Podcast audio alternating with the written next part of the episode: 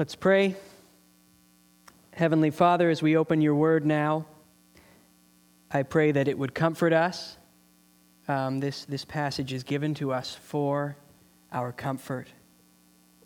Um, and I pray that we would be comforted, that we would be exhorted, that we would look into the face of a problem that is so common in this world, and we would see how, by your grace and by your Spirit, we who serve uh, a wonderful God and his great kingdom might be free even from those common anxieties which this world sees as impossible to be freed from.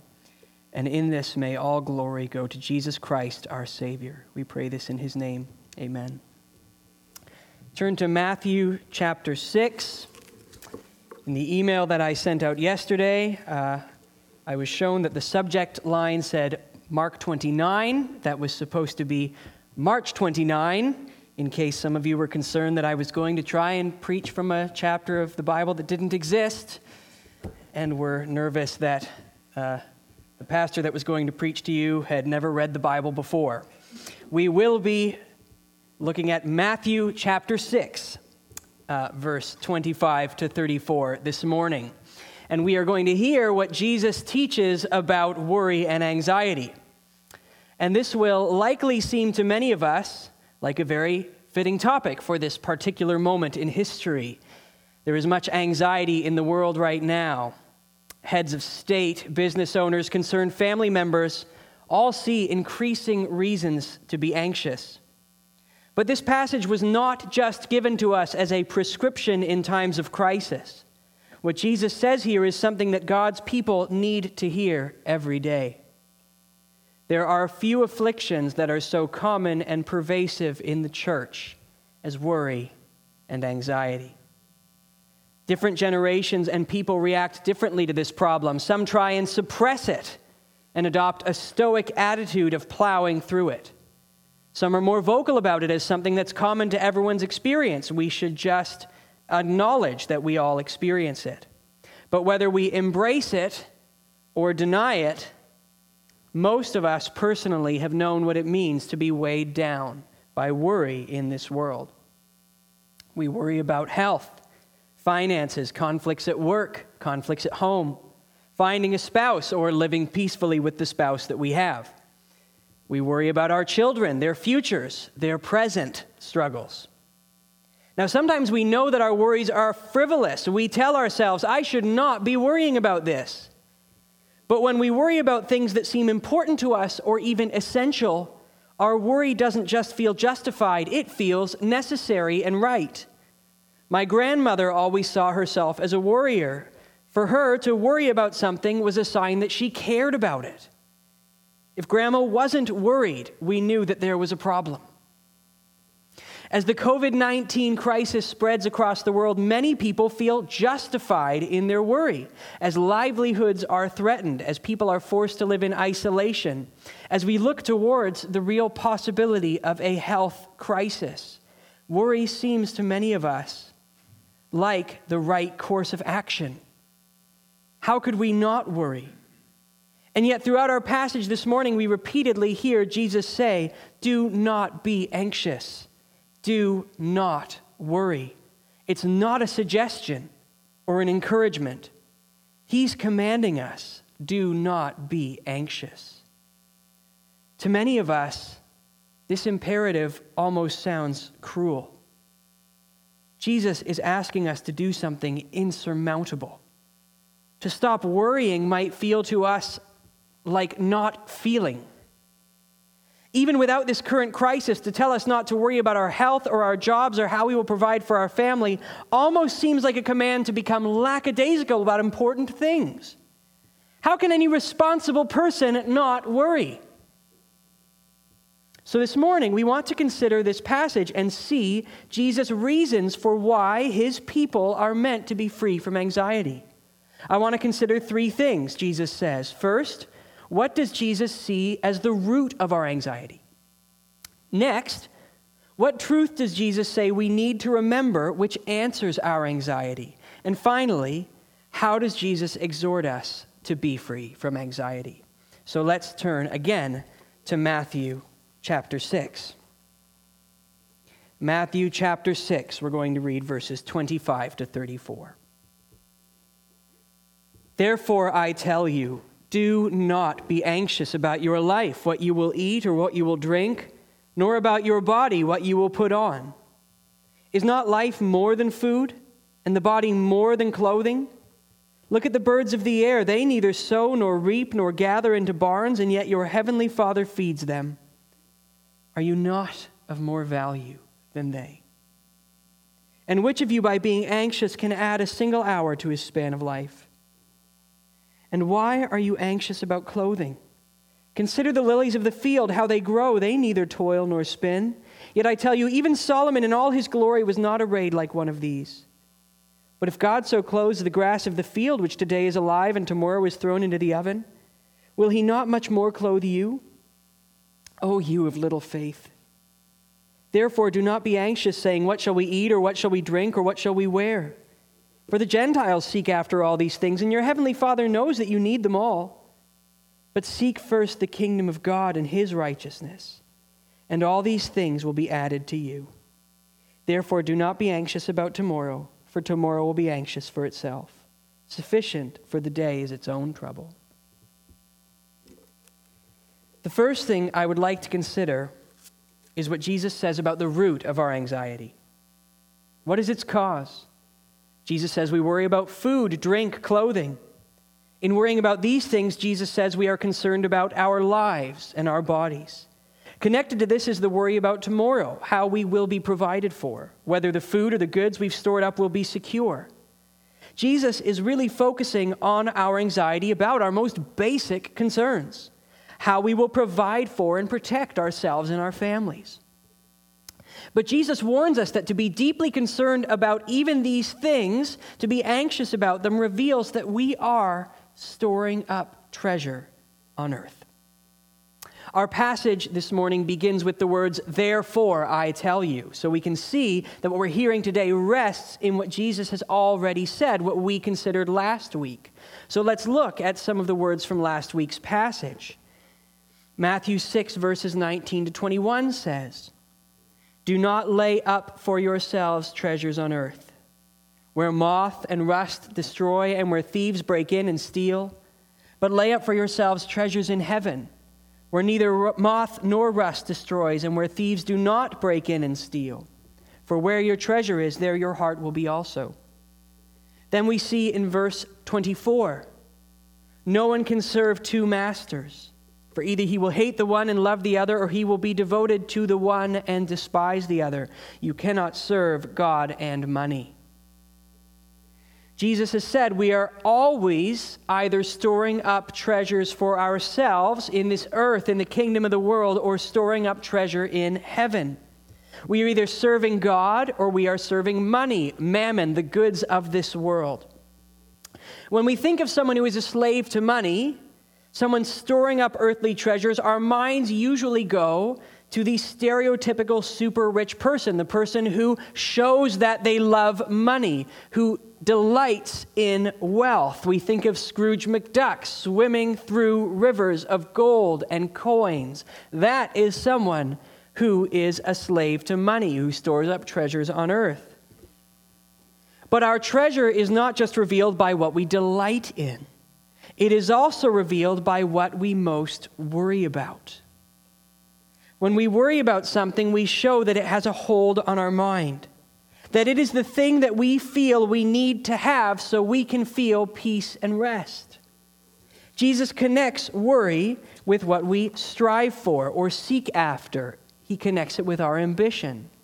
Jesus says of food and drink and clothing, for the Gentiles seek after these things. Those who do not know God are preoccupied with making sure they are taken care of here in this world. They are preoccupied with using their own energy and ambition to get those things. This is where their care goes, where their worry goes, towards taking care of themselves and their families. Even if they're not storing up exorbitant wealth, all of their treasure, all of their hope and rest is bound up in temporary earthly things. if we as believers are primarily concerned with how we will provide for ourselves, whether we will have enough in this world for ourselves and our families, then we have the same concerns as those who do not know the Lord. We show that we are storing up treasure for the same kingdom as those who are still living in rebellion against God. So, our first point this morning is this the root of our anxiety is putting our hope and comfort in the treasures of this world. But you might object do we not need food and clothing to survive? Isn't worrying about these things different than worrying about our next holiday or luxury item? We do need food and clothing. Jesus says that God knows we need these things. But Jesus wants us to see what being anxious about these things reveals about our hearts. Food and clothing might be the occasion for our worry, but they are not the source of our worry. Worry is rooted not in our circumstances, but in our hearts. We could paraphrase Jesus' teaching from last week and say, Where your worry is, there your heart will be also. Anxiety about what we will eat and wear reveals that peace and rest in our hearts depends upon ourselves and our ability to provide ourselves and families with our material needs. Now, Jesus has already shown us, we saw last week, the incredible instability of all of our worldly pursuits and treasures. For peace to depend on anything that we can do or have in this world is for it to depend on what is inherently unstable. The COVID crisis is causing worry in many people because it is showing them just how beyond their control their own worldly goods and situation are. If our rest is based in the security of our worldly goods and situation, even those goods that seem essential, even the situation that we feel we need to survive, if our rest is rooted in those things, then it is based on what we cannot ultimately control we cannot certainly know that those things that we are trying to find rest in will be safe and secure tomorrow. If our hope and peace depend on even basic worldly treasures like health and the security of ourselves and our families, it will always lead us to anxiety because those treasures can never be fully secure. If our comfort rests in our own ability to gather and hold these things, we will always worry about whether or not we are up to the task to guard and protect our treasures. Whether we have it in us to take care of ourselves and our families. So our anxiety reveals these things that our heart is trusting in. Our anxiety also reveals what we are failing to put our trust in. You'll remember from last week that the masters that we can serve, the places we can store up our treasure, are mutually exclusive. When we join with the world in placing our comfort and hope in worldly things, we are clearly failing to put our hope and trust in those things which are meant to characterize a citizen of Jesus' kingdom.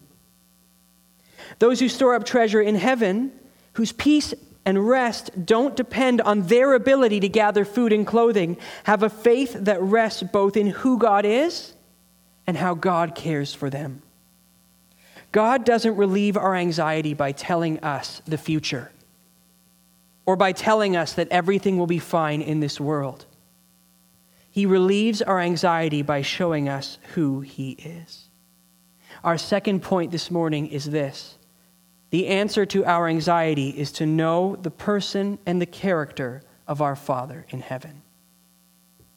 Jesus' primary answer to our anxiety, our worry, and fear in this world is to remind us of who God is. Jesus says to those who worry, O oh, you of little faith. Our anxiety reveals a lapse or a weakness in our belief and understanding of who God is, his person and his character. Jesus gives us two examples to remind us of the person and character of God who we are meant to have faith in. He says, Look at the birds of the air. They neither sow nor reap nor gather into barns, and yet your heavenly Father feeds them. Are you not of more value than they? And which of you, by being anxious, can add a single hour to his span of life? And why are you anxious about clothing? Consider the lilies of the field, how they grow. They neither toil nor spin. Yet I tell you, even Solomon in all his glory was not arrayed like one of these. But if God so clothes the grass of the field, which today is alive and tomorrow is thrown into the oven, will he not much more clothe you, O you of little faith? These small examples point us to a very big picture of God. To have faith in our God as he reveals himself in Scripture is to know that this world was not created by random chance. It is not the product of blind random selection, but created by a perfect and perfectly powerful person. And our God is not just one who sets things in motion and then steps away from his creation. By the same power with which he created the world, he sustains it every day. And his sustaining power doesn't just keep the world going, it orders every moment of history according to his perfect plan. Our God is absolutely sovereign. This means that every movement of every molecule is within his plan. He has ordered every space and every moment.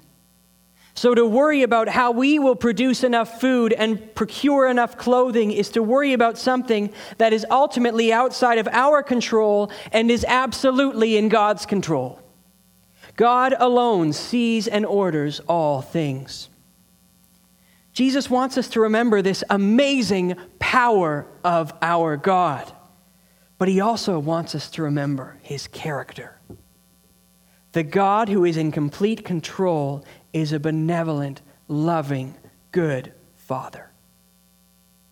God's glory and his love, his amazing power, and his wonderful character are revealed to us in how he loves and provides for everything that he has made. Jesus tells us to look to creation and consider the smallest and simplest things that God looks after. When you and I go to work, we come home still full of anxiety about whether we are going to have enough tomorrow, whether things will work out tomorrow as well as they did today. Our dependence on our own ability to provide leaves us fearful that we're going to ultimately be inadequate to look after ourselves and our families in the future. The little birds don't know this worry. They have no sense that their provision depends on their ability. They go out each morning. They look to God's earth to give them what they need. So when they come back to their nests, when they fed their young, they don't sit and worry about whether food will be there tomorrow. Instead, they sing. They will depend on God tomorrow, just as they depended on Him today. If the little sparrow has so much reason to trust God, how much more reason do you have? Even while we work, while we responsibly serve our families by gathering food, our dependence is not meant to be on ourselves, it is meant to be on God. Does our worrying somehow improve the fruit of our labor? Does it make tomorrow more secure because you worried about it today? Does it add anything to us except a desperation to accomplish things by our own power? Does it accomplish anything except fuel a distrust in God? It is good to work. But after we've worked, go home from your toil and enjoy what God has provided. Glorify Him for it and leave tomorrow in His hands, just as today was in His hands. Isn't this why we say grace before we eat? To remind ourselves every day that all of what we have depends upon God rather than us. To remember that we do not need to be anxious about tomorrow because we will continue to trust Him tomorrow. Come home from your work, sit down at your table with your family, and say grace with them. Remind them and yourself to depend on the provision of your good Heavenly Father. Likewise, Jesus says to look at the flowers. So many people in this world have anxiety about whether they will be adequately covered and safely protected and this anxiety grows until it becomes a worry about not being adorned beautifully enough or having a house large enough for our needs. This world has turned cares about the body into a desperation to look younger, to present ourselves luxuriously, to make ourselves desirable. But while we are so anxious about how we appear to others, the flowers are more beautiful than any of us, certainly more beautiful than me. And they depend entirely on God for that beauty.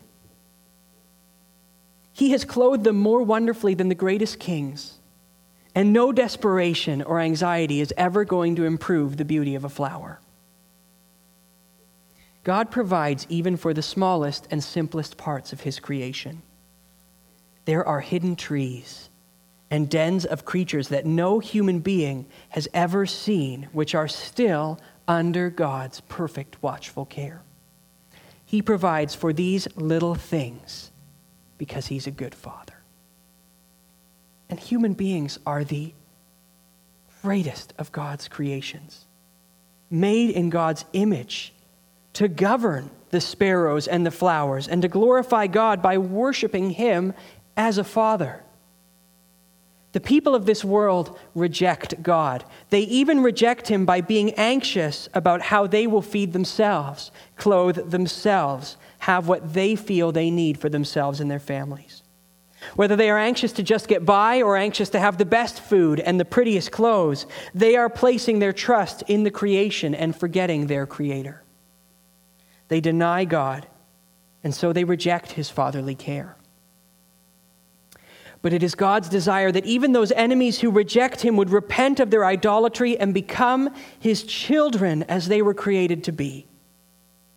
He sent His Son, Jesus to experience being abandoned by God, so that we who have abandoned God could be adopted to live as sons and daughters, to glorify Him once again by trusting and exalting Him as our Father in heaven. We who call Him Father, we know that He made us to enjoy that special relationship that He gives us as children, even to glorify Him for how he loved us by sending Jesus to die for us and rise again, so that we could live with him eternally as his children. God doesn't just want us to know who he is, he wants us to know him. He doesn't just want us to know that he's a good father. He desires that we would rest in his fatherly care, to come to him like the little children, for theirs is the kingdom of heaven. He wants us to enjoy that perfect peace of resting in His arms, of knowing that our sweet Father has everything in His hand, including us. There is nothing outside of His control, and He loves us so tenderly and sweetly. He holds us so tightly. The gospel itself that means by which he adopted us, is that not the greatest declaration of the fatherly love that he has for you and me? When Jesus tells us to have faith, he's not just telling us to understand the facts of God, he wants us to daily trust and rest in our wonderful, perfect, good Father in heaven. Little children, are you resting in your Father in heaven? Are you trusting that He will care for all of your needs? If you are constantly weighed down with anxiety, it may mean that you are struggling to live in that daily trust of who God is and how He cares for you. You are still choosing to put your needs onto your own shoulders. You're trusting yourself instead of God. The answer to our anxiety is to recognize both who God is and who we are. This means for all of us, the remedy to our anxiety is humility. We need to daily humble ourselves before God to recognize our own incapability as well as His infinite capability. 1 Peter 5 6 to 7 says, Humble yourselves, therefore under the mighty hand of God, so that at the proper time he may exalt you, casting all your anxieties on Him because He cares for you. When we humble ourselves before a God who is both mighty and caring, we can leave all of our anxieties and cares with Him. You might need to come before God and humble yourself. Give over to Him what you have been trying to handle on your own, and give over your dependence on worldly things and circumstances to know a peace that rests in Him alone. Now, God's care for us does not mean everything in this world is going to start going the way that we might have wanted or expected. The sparrows still fall and are sold for a penny. The beautiful flowers still wither. God's plan is not that all who trust in Him will experience abundance and prosperity in this world. If that was His will, then he himself would be making us slaves to things other than himself. He would be making us a slave to things that we are meant to be free from. God's desire for us as a caring father is that we would glorify and delight in him. He wants us to seek his kingdom rather than our own. To humble ourselves before God, to recognize who He is, will change our perspective on all of life on what we need, on what is most worth having. We will live for a better, everlasting kingdom, storing up better treasure with Christ. We see this now as we turn to look at the commands that Jesus gives us in this passage. This is our third point this morning. Jesus' command in our anxiety is to seek God's kingdom and righteousness and then trust Him with our needs. Jesus reminds us that life is so much more than food and clothing.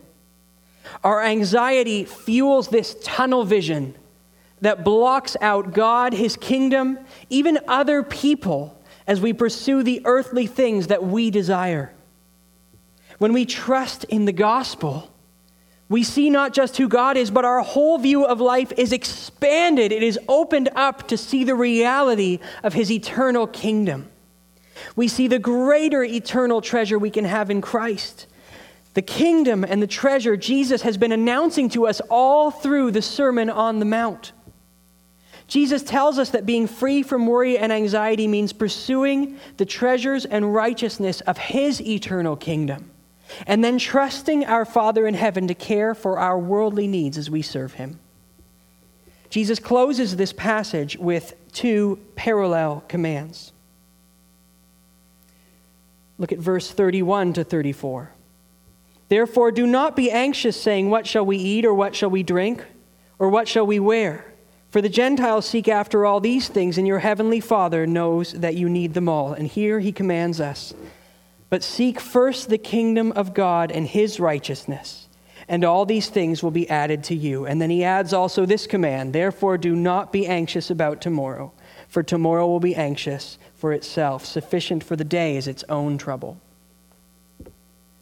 Freedom from anxiety means laying down our cares for this world and the treasures we want in it, giving up that pursuit that only leads to worry, and then instead seeking the eternal kingdom of God.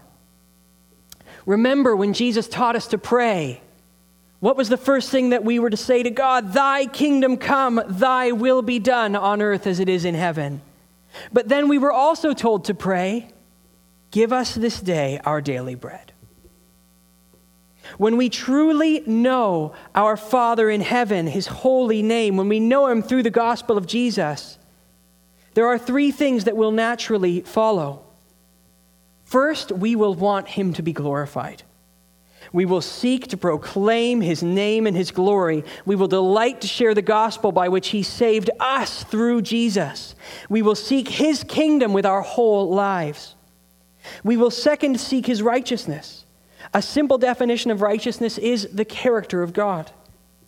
To be righteous is to know God better. So to seek righteousness is to desire to be like Jesus and to better know and delight in our Heavenly Father.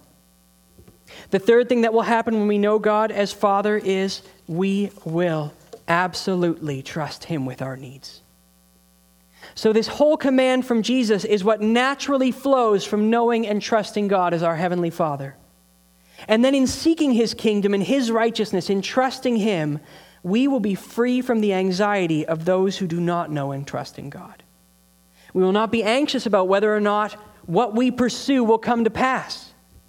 Because when we seek God's kingdom and his righteousness, we know that what we desire rests in God's control and is aligned with his will, which means we can trust in the absolute security and certainty of his kingdom and our treasure there.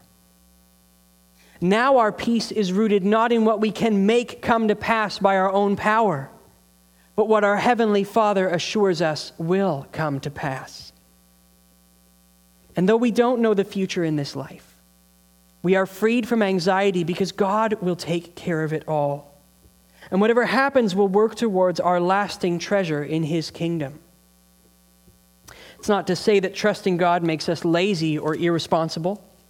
Proverbs cites laziness and a distaste for work as one of the greatest signs of unrighteous folly. Seeking God's kingdom will still mean giving attention to worldly things, but we will do so with new kingdom motivations. Our desire to work will no longer be rooted in a self dependent need to gather everything we think we need for ourselves. It will be rooted in our desire to be holy to honor God by caring for our families, loving our neighbor, and serving God's kingdom by working hard. Overseeing and caring for creation was a part of the original mandate that God gave us to glorify Him. But it is something we do not do to hoard this world's goods and build our own kingdom. It is something that we do to serve Him and love our neighbor. If that becomes our motivation for working, we can rest peacefully even when the circumstances of this world negatively affect the fruits of our labor. Because our goal in working was not so that we could control tomorrow, it was so that we could faithfully honor and serve God today. This is why Jesus tells us to leave tomorrow's troubles with tomorrow. If our concern is about gathering what we need, filling our barns, trusting ourselves, serving our own kingdom, we will be full of anxiety about the future, wondering whether or not everything that we've gathered will be secure.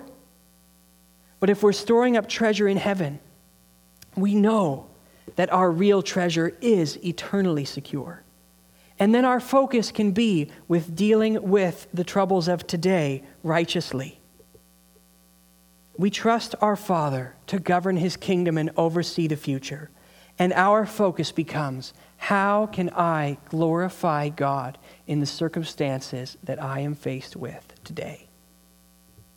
This is Jesus' answer to our anxiety to take our focus and ambition off of taking care of ourselves and storing up treasure for our own kingdom and to put our eyes on our Father in heaven and his kingdom to seek his kingdom each day and rest secure in knowing that what we truly most love and rest in can never be taken away.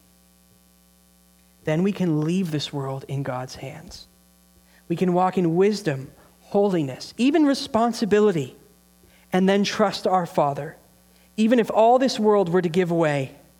Even if we were to lose some of the very basic goods and treasures of this world, Jesus has already said in the Beatitudes, Blessed are you when you're persecuted for righteousness' sake, for yours is the kingdom of heaven. Sometimes seeking God's kingdom will even be the reason we lose the things in this world that people rest in. But Jesus tells us even then we could count ourselves blessed. We need not be anxious because a greater inheritance and a lasting one is ours in Christ. Paul assures us all of this in Romans 8 when he says in Romans 8 28, and we know that for those who love God, all things work together for good, for those who are called according to his purpose. This verse has wrongly been interpreted at times to say that everything will be good in this world for those who trust God, but that would just wrongly lead us back to the anxiety of expecting and demanding that God would help us store up worldly idols for ourselves. What Paul is actually telling us here is that even the worst circumstances in this world will work towards the good of God's kingdom and us as his children. So we need not be anxious even in the worst circumstances we can find comfort knowing that even our suffering is working towards that treasure which is truly valuable. This brings us back to consider the current situation of this world. We can see that for those who find rest in their worldly circumstances, even their most basic needs in this world, this is a time of growing anxiety. Many of the worldly things people think they need to feel secure and restful seem to be in doubt. Those who worry every day about work and money and health feel now that all their worry is justified and they worry all the more. But, children of God, if our rest is in our Heavenly Father and the kingdom of His Son, we know that our peace is rooted in things that the coronavirus and quarantines and economic downturns cannot touch. Nothing can take away the love of our Father that we know through the gospel of His Son, Jesus Christ. When all this world seems unstable, His kingdom stands eternally secure. So if we desire to seek His kingdom, and know that we are just as able to delight in Him and store up treasure in heaven during hard times and suffering as we are in times of worldly prosperity, we can truly rest in Him. Friend, if your hope is in the plans that you have made for yourself in this world, if your rest is in making sure that you are provided for here, you might be increasingly frightened. But take this opportunity to wake up from anxiously serving your own small kingdom, to take your eyes off of yourself and put them onto the eternal kingdom of God. Repent of your pride and throw yourself on the gospel of Jesus Christ, who endured greater pain in this world than you will ever have to endure to take the punishment you deserved so that you can become a child of God when you put your trust in Him. Even as Jesus suffered those horrible torments, He endured because He had a hope and a joy set before Him of reigning for eternity with His Father. And through trusting in Him, we get to share in that hope and joy for His kingdom. For those who know the gospel, Jesus himself is our peace. He is the one who offers us a place in the eternal kingdom of heaven, who invites sinners who should have no part of his kingdom to store up treasure there, to know the eternal joy of being united with him in the presence of his Father for all eternity. I want to leave you with two examples of the peace that comes from trusting and entrusting ourselves to our Father in heaven and his kingdom. Two examples which show we can enjoy this peace even in the worst circumstances. The first example is David. David was on the run for his life. He didn't know where his next meal would come from or whether he would be alive tomorrow. And at this time, he wrote Psalm 4. He begins by asking that God would take care of his needs. He says, Answer me when I call, O God of my righteousness. You have given me relief when I was in distress. Be gracious to me and hear my prayer. He knows who God is. He knows how God has cared for him. And then, with that trust in God, David closes his psalm this way Lift up the light of your face upon us, O Lord. You have put more joy in my heart than they have when their grain and wine abound. In peace, I will both lie down and sleep for you alone, O Lord, make me dwell in safety.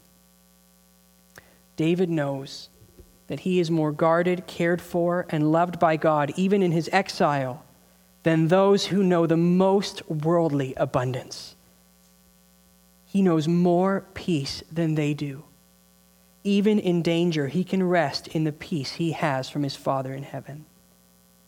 The second example I want to point you to is the Apostle Paul who was in prison for the proclamation of the gospel, experiencing great persecution. Paul says in Philippians 4 The Lord is at hand. Do not be anxious about anything, but in everything by prayer and supplication with thanksgiving, let your requests be made known to God. And the peace of God, which surpasses all understanding, will guard your hearts and your minds in Christ Jesus. Paul's perfect peace comes from knowing that God is near. Paul knows the nearness of his Father. He delights to know his Father's care for him. Paul's prayers are full of thanksgiving as well as supplication. He remembers every time he prays how faithful a Father God has been, which gives him comfort and confidence as he continually leaves his needs with God. Trusting in his Father, Paul knows perfect peace. And he knows that all this peace of his relationship with God is rooted in Christ Jesus. Jesus is our peace with God, the one through whom our Father calls us his children. It is a peace that this world, so consumed with the anxiety of protecting its small kingdoms, cannot understand. Even this most abundant society, maybe the most well provided for society in history, is full of anxiety. And the more that they have, the more they anxiously pursue more. And yet, Paul in prison knows a peace that those people can never understand. And this peace is for you when you trust in the death and resurrection of Jesus. Brothers and sisters, even in these uncertain times, may you know the peace that surpasses all understanding. Anxiety is not a necessity in this world. It is only a necessity for those whose hope is in this world. When we face anxiety, I hope that our first response will not be, How do I accumulate enough so that I will stop worrying? Of course, it would be foolish to continue to seek rest in what is already proven to provide none. I hope that we will not try and find a distraction or a pick me up or, God forbid, what is sinful to placate our anxiety.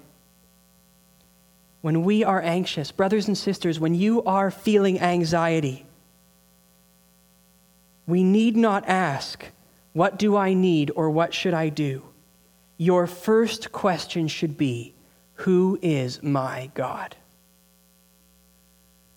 That is what we need to ask ourselves. That is what we as a church need to remind each other of in our anxiety. Who is our God? And who is he to us through the death and resurrection of Jesus? That is the answer to our anxiety. That is Jesus' answer. Know the Father. Know the gospel by which he calls us his children. And then Seek the kingdom the gospel has won for us, casting all of our cares upon him. Let's pray.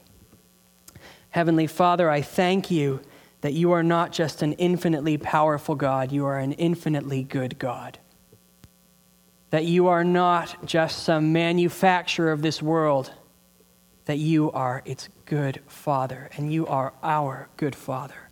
I pray that each one of us would know your nearness and the sweetness of your care. Even as this world is suffering in anxiety, Father, may we know what it is to be free from anxiety because we seek your kingdom and rest in your provision.